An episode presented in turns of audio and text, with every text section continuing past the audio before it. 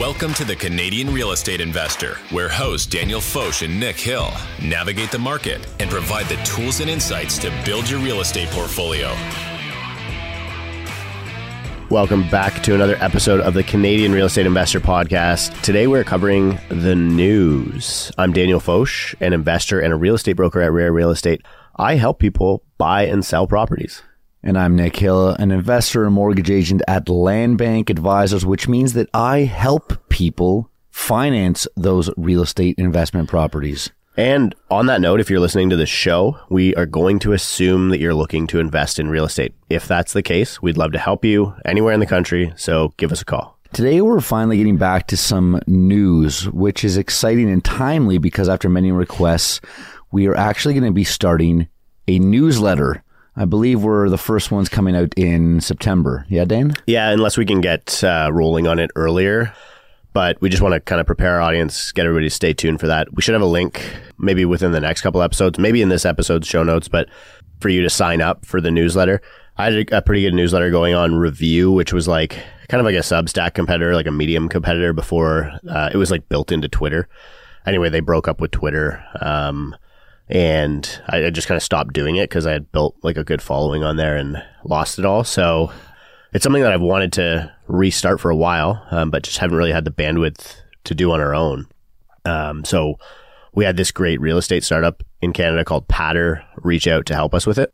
Yeah, they've also asked us to help out with their product development, which has honestly been a really fun, exciting journey. They're building tech products for landlords, which if you have spent any time as a real estate investor, a landlord in construction, you know that, um, we're a little behind the technology curve here in, in real estate. So we're excited to try to change that. Try to have their founder on the show sometime soon to talk about how investors can start to leverage technology to make their better investments.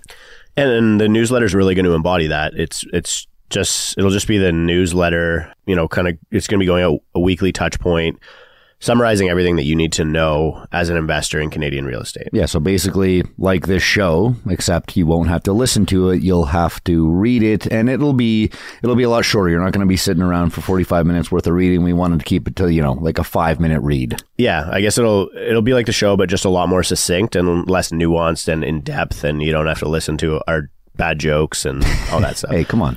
Um, but very short, quick reads, charts, link to articles, etc. And a lot of it's going to be stuff that you see on the show. Yeah, exactly. So for those of you who are more visual learners rather than audible learners, check it out again.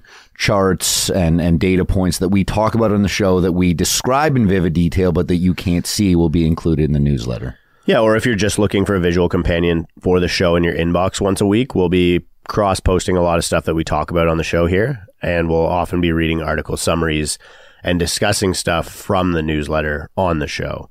Okay, now to introduce our first news article. Are you ready to play a little game, Dan? I'm getting Saw movie vibes again. Well, I am sitting on a tricycle right now, so that makes sense. Um, guess this song from the lyrics as I read them. Okay, fun. I can do that. That's easy. The roof the roof. The roof is on fire. I already know this one. You even said it with a cadence. So like, I know I should have just read it normally. Now, just let me keep going, okay? We don't need no water. You can't say this next part. It's this is a PG show. Let the pre-construction site burn. Oh, okay, I see what you did there. Oh wow, are we doing jokes on that now?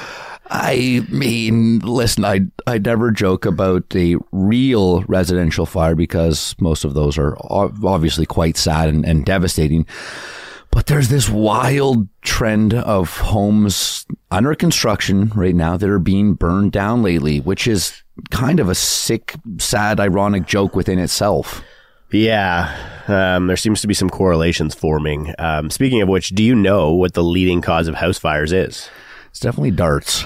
Not even close, but strangely enough, that is actually the leading cause of death from fires. So people dying from fires is caused by darts. StatCan even did a, a, full article on it. Sad stuff, actually, but uh, where cause was identified, most fire deaths in Canada, Canadian homes were from smoking at 22%. So wow. more than one in five. Arson or set fire was 10%. Cooking was 7%. Electrical was 7%. And then candles was 3%. Yeah, you know, you hate to see smoking up there. It's so avoidable. Um, contrast that with the causes of fires without dying, which are the major causes um, cooking at 20%, heating equipment related 12%, arson 11%, electrical fires make up 8%, smoking drops down to 7% here, and candles those beautiful you're you know you're getting all romantic and you're having a drawing a bath for yourself dan like you usually do with the bubbles and all that and you light a candle and every, you fall asleep. every every friday night oh bath. I i do like how both lists end with candles. Yeah. and now adding to that list people setting fires to precons? Is that going to take up a few percentage points here? Yeah, it's funny. I, I, actually tried mapping a correlation between interest rates and the flammability of pre-construction homes in the GTA. So, like, as interest rates go up, lumber gets more flammable. Apparently, I mean, something going on there. I mean, I just can't believe how these articles have transpired. So there's construction site fires in Ottawa late last year, then in Vaughan in April. Oakville in June, then Burlington just recently, uh, which leads us to this article. A massive fire in a Vaughan construction site destroys at least 20 new homes. Quote, complete write offs. Large fire in Burlington destroys six homes. And another article headlined, hundreds without power after Burlington construction site fire. And listen, you guys have seen this on the news, right? This is, this is newsworthy stuff. It's on TV. I mean, these are shocking images of, of brand new houses up in flames. Yeah, I was actually at the CP24 studio when the Burlington one happened. It was like right before my segment about pre-con sales going down. Um, and there's covering. I'm seeing all these aerial shots of. I think the blaze was actually like that. The the units were actually on fire while I was there. Um, your, are you giving me an alibi or something? yeah, right that's I wasn't there. Okay, I was. I was on TV. Um, this was very common in the 90s, though, when apparently things were getting pretty ugly. There's literally an article that says, Why are Toronto homes under construction catching fire? Uh, and then this is the wild one. So on August 4th, this thing comes out with a video of a guy setting a house on fire in a construction site. Yeah. Two firefighters, unfortunately, are injured battling this blaze, and police are searching for a firebug in Brampton, which is, I guess, a cute way of saying arsonist these days. Yeah, yeah, I guess. I don't know. I mean, the guy, there's the video is like literally, um, it's been posted a lot um, on on Instagram. There's some some funny like memes made about it. I posted it on Twitter. I reposted that meme on on Twitter, but it's just wild. Like especially that there's now a video of somebody, and you can see like it's this house. It's just um, sheathed in plywood. It's like a perfect you know, it's like Burning Man. Like honestly, it literally is. It's like somebody yeah. built like you know, it's that's like, like Burning Man, but it's to burn. Like yeah. there's no there's no um, masonry cladding on the exterior, nothing. It's just this giant. Uh, or it's just well, you know, a house under construction with plywood. And anyway, so let's just talk about this one for now. Yeah, I mean, first question is what the hell is going on? I mean, I guess a few of the questions are, you know, who would benefit from doing something like this, and then I guess the uh, kind of tied to that is why would someone do this? I mean, that is a, this is a massive risk. This is like jail time, and you know you're you're destroying livelihood and property, and and you know this, this is a massive criminal offense. And you know outside of you know, doing psychedelics and getting dusty in the desert and burning some cool statues down. This is this is a far cry from from anything that's that's fun or entertaining. This is this is like you know a seriously negative thing, especially in the midst of a housing crisis. So, Dan, who who stands to benefit from this? Yeah, so it's funny because when I when the when the uh no when the Burlington one happened, I, I've been like weighing whether or not I wanted to post this like because nobody had, had made the comment, but it was like there seems to be a correlation forming between um,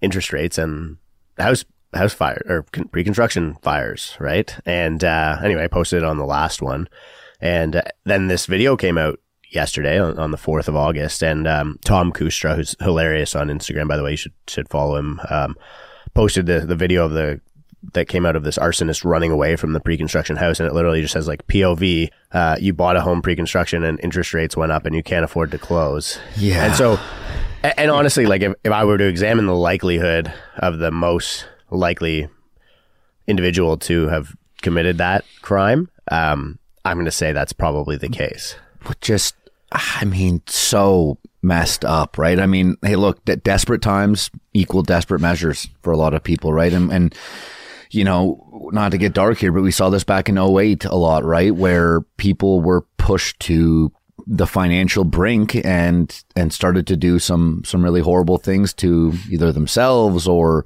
things around them. And and you know as as funny as this is in in memes and, and whatnot this is also like a really really bad thing right? I mean like you know so the person that benefits is the person that doesn't have to close on the house anymore because it's been burnt down. And and now they you know they have created a way out of what would have been obviously a massive problem for them. Yeah, and it's interesting because a lot of people are like, well, you know, it's not like they don't have to close anymore, and it's like it's true, right? They they will have to close on the house. Like insurance will rebuild the house. The house will still they'll still have a contract to purchase that home. They're just delaying. Yeah, it's just like it's they've just, just another themselves another what, maybe six months, Yeah, six year, months, maybe right? six months. Yeah, but So- but and and this kind of shows you like that that desperation that you're talking about and the um, the lack of logic and critical thinking that's going in. Like, imagine being trapped in such a bad position that the most logical way out seems like to burn that that thing down, right? And it's not like you know, it couldn't be argued that it, that all of these are that case, but the likelihood of the, all of this I'd becoming such a common thing probably seems a little most. suspicious. Yeah. Yeah, and so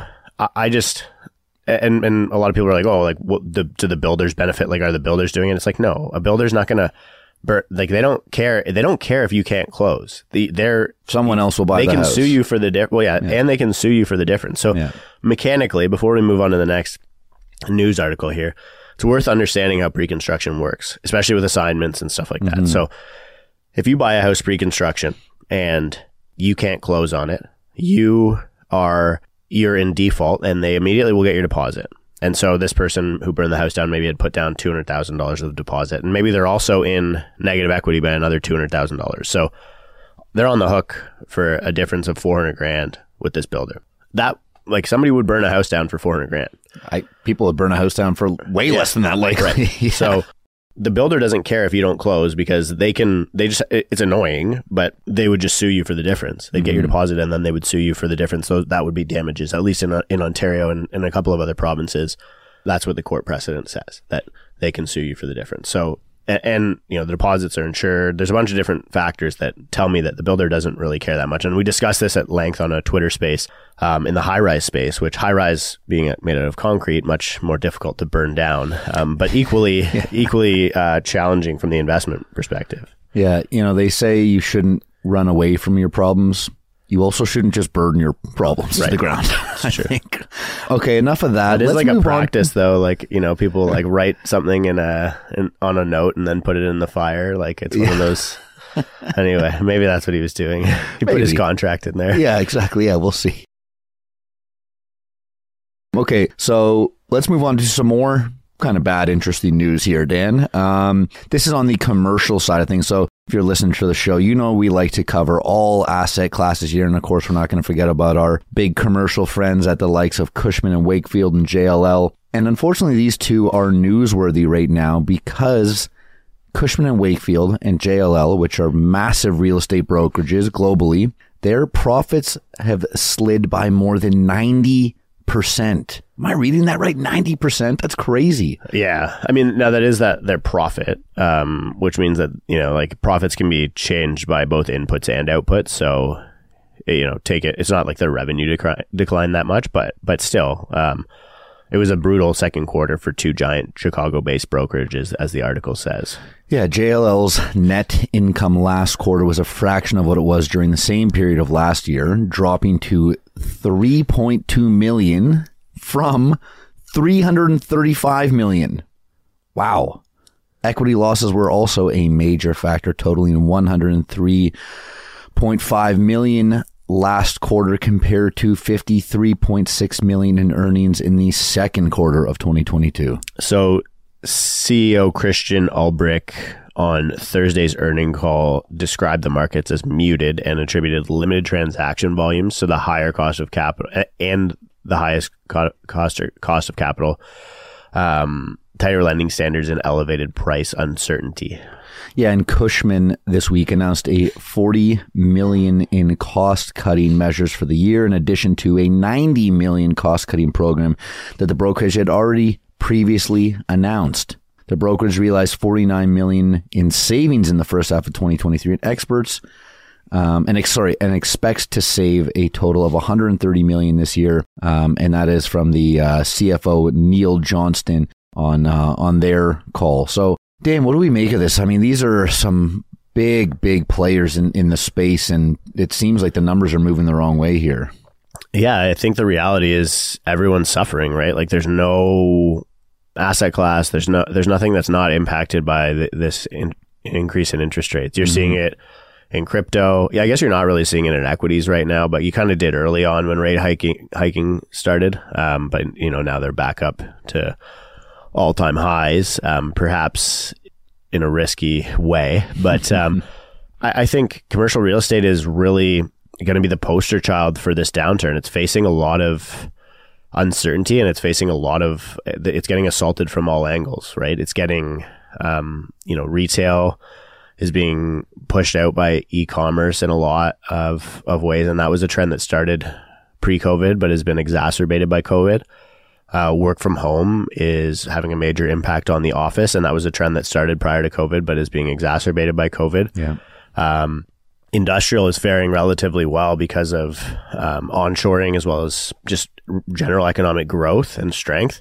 Um, multifamily, same thing, is being, and I think both of those are just really components of you know the economy growing, population growing. But the reality is is that re- many asset classes are, are being impacted because interest rates are too high, and there are also shifts just happening in the way that consumers consume that type of real estate.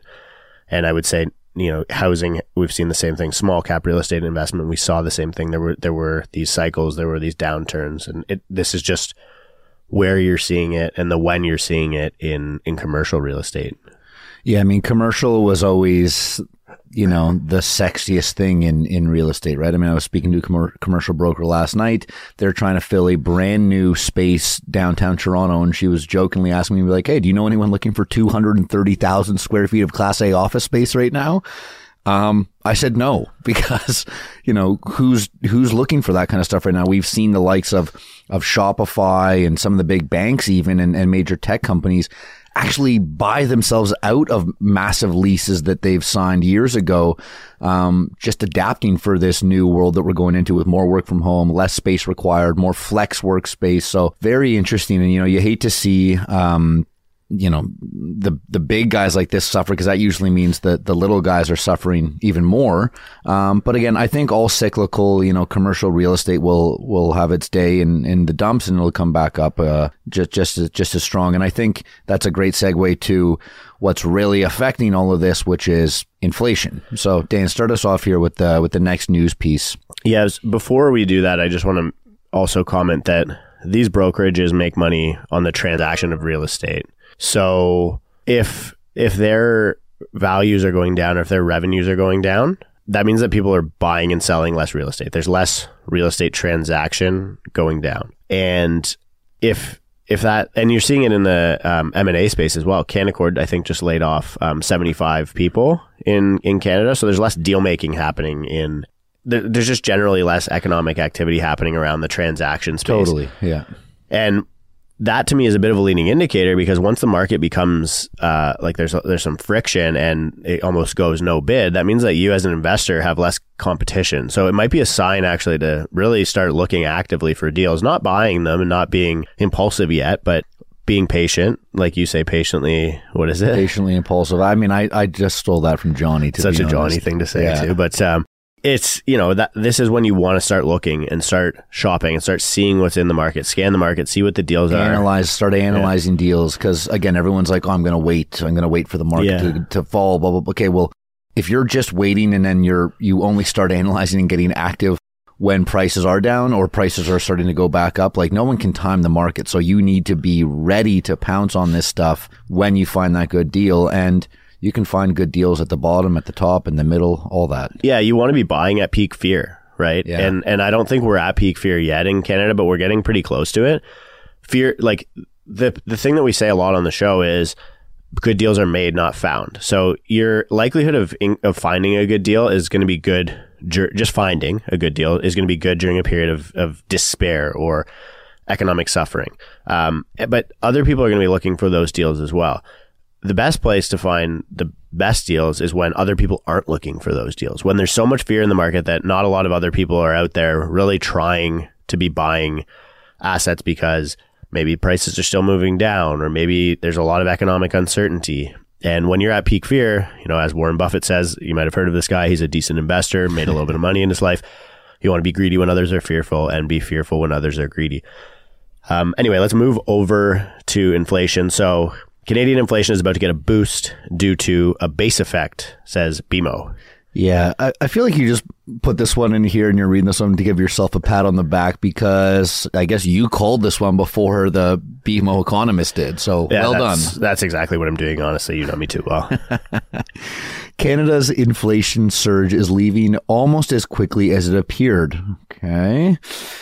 Maybe a little preemptive there, but it's not gone yet. BMO Capital Markets wrote to investors this morning, warning the consumer price index, that's the CPI, is about to get a boost from gasoline prices. Yeah, so a base effect, they explained it better than I did, to be fair. A base effect that helped to lower the headline CPI growth is about to work in the opposite direction, which will appear as an acceleration of inflation. If the central bank doesn't navigate this issue carefully, it can turn into an actual problem requiring higher interest rates. Yeah, I feel like we, we probably don't need to go too much more into this one. We did cover it a little bit in, in the last episode or one of the more recent ones. Yeah, we, we covered it in our recent episode, uh, and it's also in my rare report. So let's just jump to the next article. For sure. So we we're going from CPI to HPI, which is the home price index. Canada's revision of the real estate price index is unreliable, warns economists. So, Canada's most promi- prominent house price index, or HPI, has received a change that could make it unreliable, warns a prominent firm. Oxford Economics, Tony Stillo, there, great guy, is warning clients that the latest changes due to the Canadian Real Estate Association, HPI, makes it problematic. The latest change has led to a massive historical reversion, minimizing growth over the past few years. As a result, the firm will no longer rely on the HPI and in some cases won't be using CREA data at all. Wow. I, lo- I love Oxford Economics, so Oh, yeah, like I read all their stuff. So the HPI is the source of the CREA benchmark or the typical home price. Since the composition of sales changes from month to month, there can be a large variation in the average and median sales prices. The HPI, in theory, solves this problem by creating an index. This index makes quantitative and qualitative adjustments using the approach that's more typical in appraisals. Yeah, I'm, I'm excited to chat more on this one because this stuff fascinates me. But um, I'll, I'll just keep reading the article here. So, prominent economics suggests that that they should be using more reliable measures like the Teranet National Bank HPI, which is actually interesting. A really good friend of mine actually made that tool. Wow. Uh, yeah, like childhood friend of mine. Um, a, and uh, a central issue here is that is what the HPI actually measures. So most people assume it measures the change in home prices, but that's not the way Stillo sees it. By using this appraisal style model, he argues it uh, it measures the value people assign to each attribute in a home's price. So in tight markets, things like location and amenities play a smaller role in determining price. The HPI would be of little benefit to anyone looking to determine those trends. So what do you think here? I mean, I'm interested because this goes back to again a recent article that we did on what home buyers want in 2023 and the levels of importance, right? Does a garage is, is a garage more important than a redone kitchen? You know, where's a main floor bathroom? All, all of that kind of stuff. So I mean, I think it's subjective to to each buyer. I also think it's subjective to the area that you're in across the country, but you know, I mean, I'm interested. I mean, Dan, you you would know this this topic better than I do. So, what what are your thoughts? I think that, you know, they mention how these HPIs kind of came out to be more reliable than things like the median and average sale prices, which don't account for seasonality. Totally, yeah. But I don't, I think that those, like, I think that that's actually these associations underestimating the intelligence of the consumers and not They giving them a- never do that. and and and kind of putting it under the guise of like trying to be helpful but it's actually not it's you know we're not helping to train our consumers to have better financial literacy and better understanding about around real estate data um i've like been a massive proponent of just giving people a look at what seasonality looks like in real estate. Mm-hmm. So I always use average and median house price, and I just tell people what seasonal growth looks like. So I'll always use year over year charts showing, um, you know, this year, uh, January to May was a good example. House prices in most Canadian markets went up, um, what between five and 10%, but they always do that. And you just need to tell people the story. They always do that. And so, you know, if it's, if your typical seasonal year from January to May is 5%, and this year it grew 7%, then you can say, okay, and like this is a very it's an oversimplification, but we only need an oversimplification. We can say, okay, yeah, well, house prices probably grew about two percent this year, and now, as I mentioned in the, in the Rare report, and eh, you know, in, in a lot of the articles I've been doing on Canadian Real Estate Association stats, um, prices have fallen from May and they will fall until August. That happens mm. every year it, it, without, you know, with some outliers. Um, and th- I'm going to get to the outliers because it's an important piece of the puzzle. But prices fall in the summer, let's say 5% typically. As long as you're telling people that, this always happens, right? Then, okay, if prices fall 6%, they can say, okay, we probably saw a real decline of 1%. To try and like package it into these HPIs, I think is these reporting agencies just saying, you know, the consumers don't really get it. We have to like really boil it down to just like a line, right? People want to know the real number. They mm-hmm. want to know what the average house price is, even if it's not necessarily that reliable. And I'll leave it with this. They've just admitted that their number isn't that reliable and it needs to be changed so often, right? And this is, this now is changing it so that if you look at the price over time, it looks a lot smoother. Mm-hmm. So it's removing some of that volatility. The reason why is because when we talk about that seasonal adjustment, let's think about seasonal adjustment right now and let's just use the city of Toronto data because it's the easiest one. In April, seasonally adjusted prices looked really, really high in April of this year. Now, if you look at April data for the last five years in Canada, you have 2017, you had a huge drop in price. 2020, you had the lockdown. And then 2022, you had another huge drop in price. So three of the five years in this seasonal adjustment are bad. So now, when you're looking at your seasonal adjusted prices in 2023, your seasonal adjusted volume in 2023, it's going to look great. And it did. April data looked great and it shouldn't have. But it, when you're comparing it to a seasonal adjustment of those three bad years in your last data set, now all of a sudden it, it gets skewed. So there's this book, if you want a really great, quick read about this stuff, it's called How to Lie with Statistics. Um, I would highly recommend anybody reads it because it'll, it'll help really like just trigger the way that you, or change, sorry, change the way um, that you, that you think about this stuff.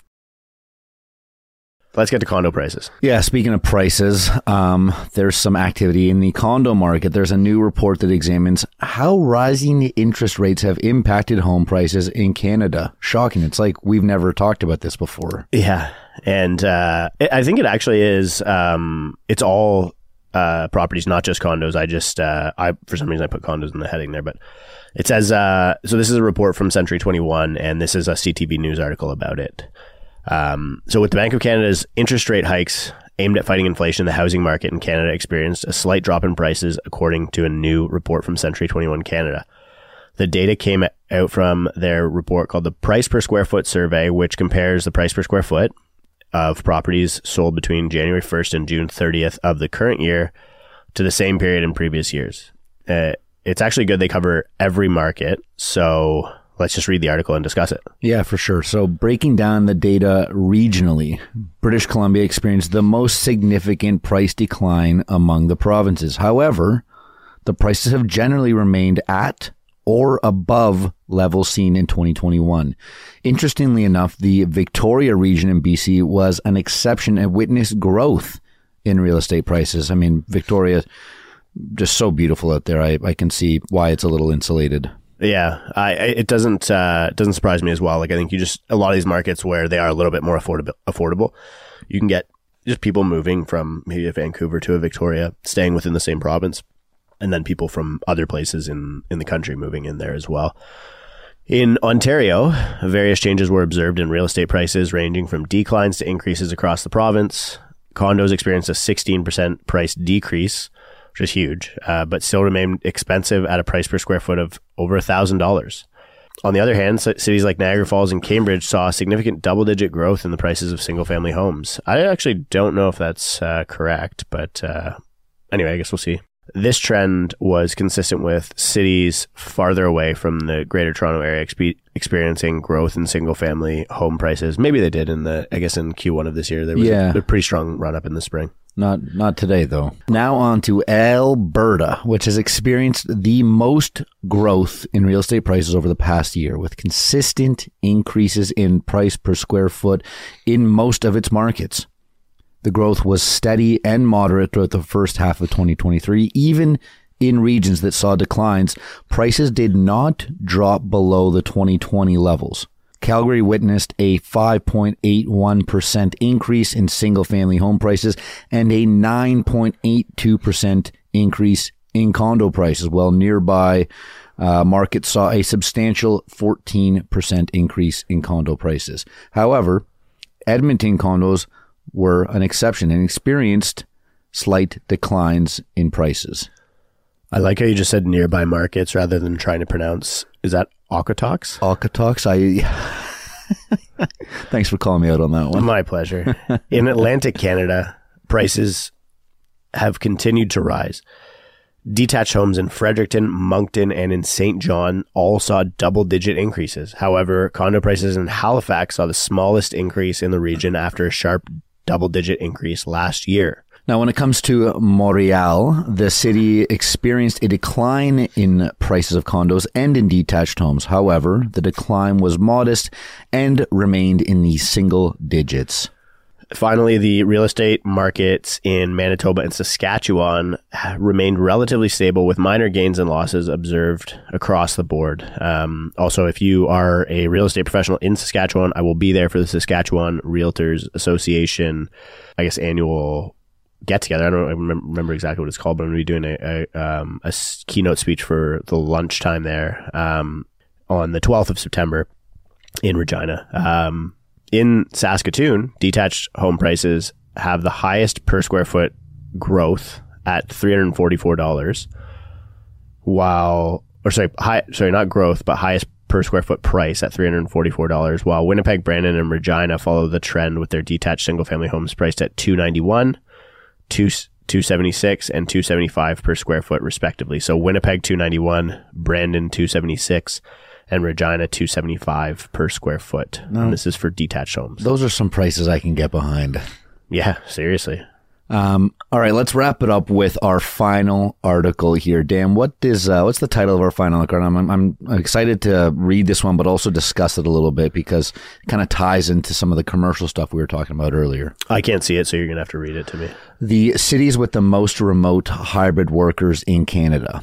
With its stunning scenery, abundant sunshine, and plethora of wineries, a British Columbian city is proving to be the draw for remote workers.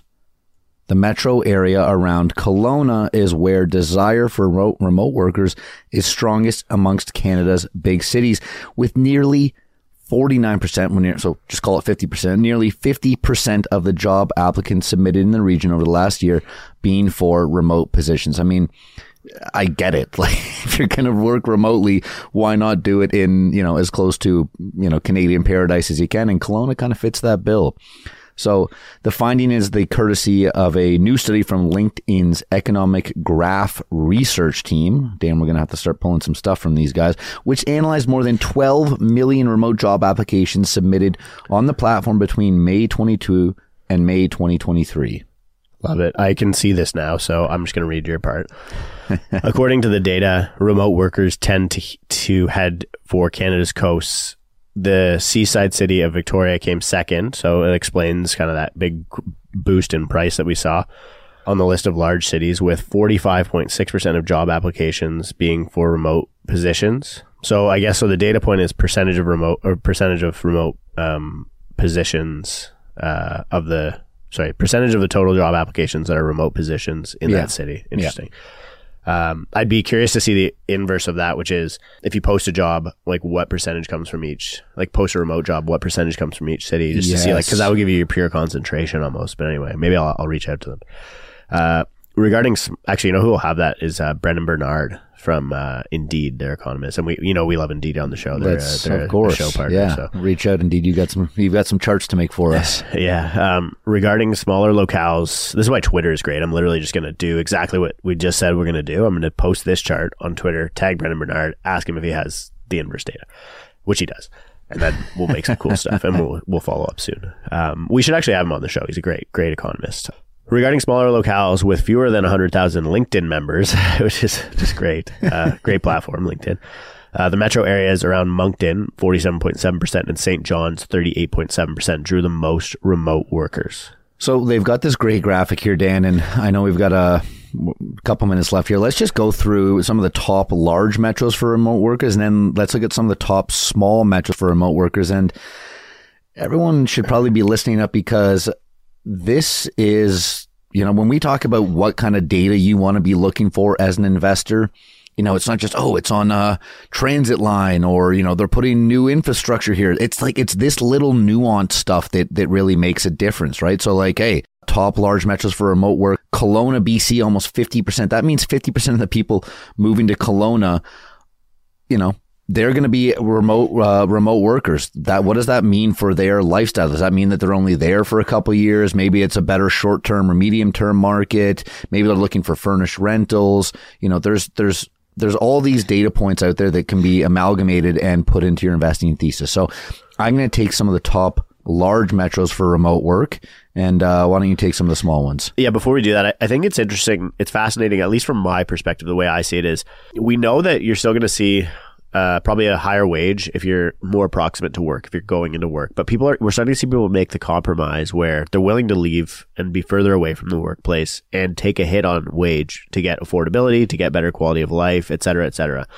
This is a real trend that's happening. And from my perspective, it's making more viable investments in cities like interior BC, in some of these rural markets, you know, people just moving up to Muskoka in Ontario, right? Or moving to Coast, Niagara right? on the Lake or Yeah. the East Coast or whatever it is. Yeah. Where you get a little, you get the best of both worlds. You get better quality of life. And so you're almost seeing like before COVID, everybody wondered whether or not millennials were ever going to de-urbanize, right? Like the, everybody always thought we were just going to stay in cities forever, never have kids, never move to the suburbs. and COVID really changed that. And, uh, and, and it, it's interesting because I think that this is a, a permanent shift that like there's a line drawn in the sand where everything's going to be different from this point forward. And so there's, there's something to be seen in that data. Anyway. So, top large metros for remote work. Kelowna, BC, we just talked about it, almost 50%. Victoria, another beautiful spot in British Columbia at 45%. Saskatoon, Saskatchewan, at almost 42%. So again, there's that affordability, right? We don't, you're not likely living in a cottage on water in Saskatoon, but affordability is, you know, 10 times, if not 100 times better than downtown Toronto, for instance. Halifax, Nova Scotia, 41%. Winnipeg, Manitoba at 40%. Ottawa, Ontario, 40%. Regina, 38%. Calgary, 36%. Kitchener, Ontario, 35%. And London, Ontario at 35%. Dan, walk me through some of the top smaller metros for remote work. Yeah, so the smaller metros, um, Moncton, New Brunswick, 47.7% of job applications were for remote work. St. John's, Newfoundland, 38.7. St. Catharines, Ontario, interesting one, um, 38.4%. That's the stomping grounds of Alexisonfire, by the way. Saw them play that hometown show there last year, a couple years ago. Kingston, Ontario, 36. Sherbrooke, Quebec, 35. Abbotsford Mission, BC, 34.7%. Barrie, Ontario, 33.6%. I mean, a decent example, right? Kempenfelt Bay, uh, Sudbury, Ontario, similar thing. You know, you get that rural life, li- nice lakes. Looks like a, it's like a cottage country city almost. Very cool. Guelph, Ontario, and Windsor, Ontario, all um, seeing you know a large portion of people who are searching for jobs in in that city are looking for remote work. And this is interesting because Guelph is like has always been the most well employed city. Had like the lowest employment rate. It was always like a, their claim to fame. So because I I thinking reading this data, I was thinking, oh, you know, maybe it's because people in Moncton or St. John's or Barrie can't find a job that pays well enough in that city, so they're looking for jobs outside of the city. That's what just I'm thinking out loud, right? While while you're saying this, and um, then when I see things like Guelph or or Barrie or, or sorry Guelph or Sudbury or Windsor on this list, um, those are very well employed cities and they have good high paying jobs. So it's interesting, fascinating from my perspective that people are in those locations looking for jobs outside of the city because it's not going to be purely financially motivated. Mm-hmm. Yeah, human behavior has uh, has changed. Um, I think that's a great place to call it. Remember, yeah, we did cover some some bad news, some interesting news, but we always keep it positive at the end. So you know, look at charts like this, look for these random little data points and get them into your investing thesis. Use these for your benefit. Um, each one of these markets um, is is on my radar for a whole new reason. So use this and um, use it to your advantage. Thanks so much for listening, everybody. Make sure you check out realestatemerch.ca, buy some merch from us, and realestatemeetups.ca because we got a bunch of meetups and good events coming up in the fall this year. Love it. Thanks so much. We'll talk to you soon. The Canadian Real Estate Investor Podcast is for entertainment purposes only, and it is not financial advice. Nick Hill is a mortgage agent with Premier Mortgage Center and a partner in the G&H Mortgage Group. License number 10317, agent license M21004037. Daniel Foch is a real estate broker licensed with Rare Real Estate, a member of the Canadian Real Estate Association, the Toronto Real Estate Board, and the Ontario Real Estate Association.